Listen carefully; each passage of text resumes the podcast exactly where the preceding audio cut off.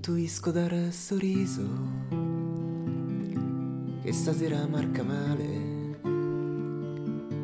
C'hai una lacrima sul viso che persino Bobby solo capirebbe varie cose.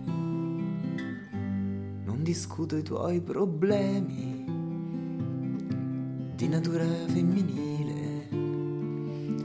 Ma se capita il dottore, gli dovrò chiedere un parere su sto ciclo bimensile fa un po' come te pare. State zitta, di due cose, fa un monologo d'un'ora, parla piano, alza la voce. E solo dico cambia scusa, e sii un poco originale. Poi fa un po' come te pare. Pure il capo l'altro giorno non mi imbocca 30 al bagno. Ma che caso singolare, in mezzo a tutto il personale, proprio a lei stavo cercando. Ci sarebbe da sbrigare questa pratica un po' oscura.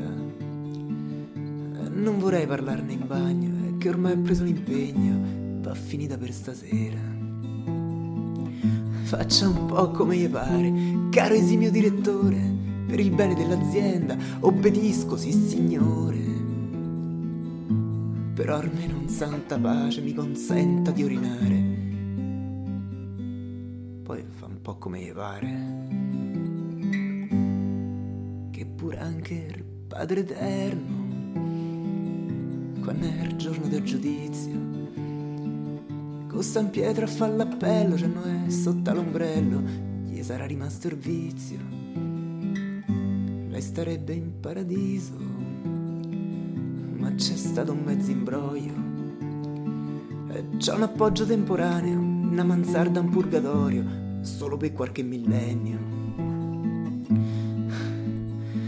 Faccia un po' come gli pare, dirò pure al Padre Eterno su baffitte merzolaio, purché sia qualche millennio.